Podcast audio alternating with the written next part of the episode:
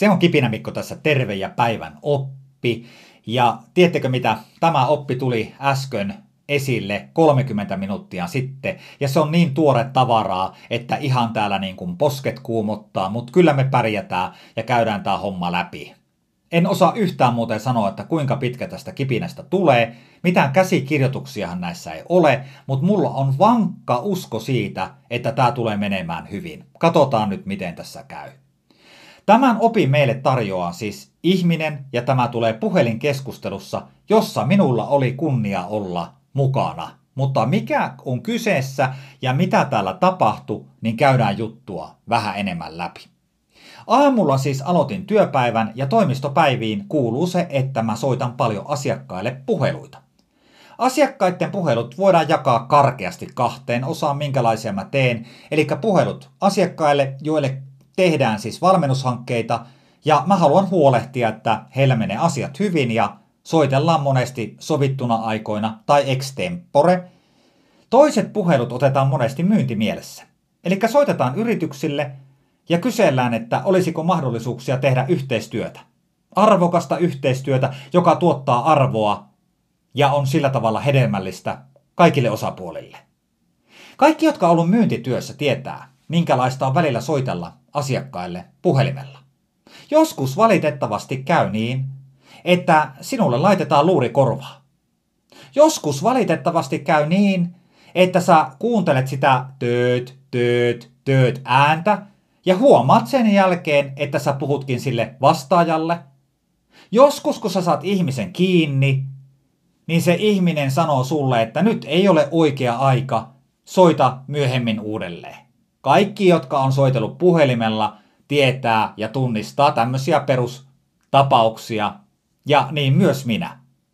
Tässä tapauksessa päivän kipinä yllätti todellisesti minut, ja sen takia siitä tulee tämän päivän oppi. Mitä siis tapahtui?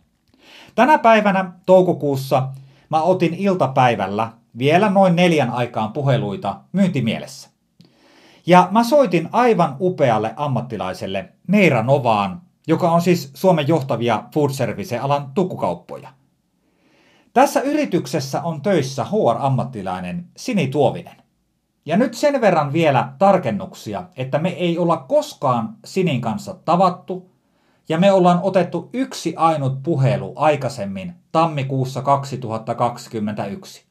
Nyt siis on toukokuu 2021. Ja kattokaa mitä siis tapahtuu. Kaksi puhelua takana ja sen toisen puhelun alussa tapahtui tällainen ihme. Mä soitan Sinille ja se puhelu tööttää. Tööt, tööt, tööt. Ja mä olin varma, että kohta mä keskustelen sen vastaajan kanssa. Miten kävi? Sini vastaa ja millä sanoilla? Se sanoo mulle näin. Hei Mikko, mukava kun soitit. Miten ihmeessä tämä ammattilainen pysty tietämään minun puhelinnumeron, pysty tietämään minun etunimen, kun me ollaan meidän historiassa soitettu kerran aikaisemmin tammikuussa 2021. Ajattele, että minä menin hämmennyksen tilaan. Muistetaan seuraava asia. Hämmennys on aina hinta oppimisesta. Tai hämmennys on tilanne, jossa sut yllätetään. Ja minut yllätettiin kipinä Mikko. Näin minulle kävi, ja se tilanne oli seuraavanlainen. Keskustelu eteni. Siinä vaiheessa, kun minä keräsin itseni, mä kysyn Siniltä, miten sinä pystyit tietämään minun etunime? Sini vastaa, se edellinen puhelumme oli niin hyvä, että hän oli tallentanut minun yhteystiedot ja odottelikin jo soittoa näin ennen juhannusta 2021. Ja tietysti se keskustelu oli todella ratkaisukeskeinen ja mukava, joka me tänä päivänä käytiin. Ja mä sulin sen puhelun ja sen jälkeen mulla tuli oivallus, että tästä on pakko tehdä kipinä ja minkä takia. Kattokaa tämä.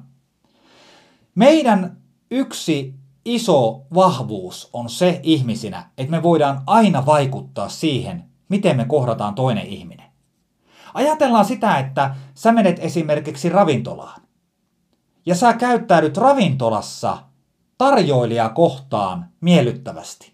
häntä arvostaen, niin mitä uskot, onko palvelun laatu myös sinua kohtaan parempi? Minä uskon näin.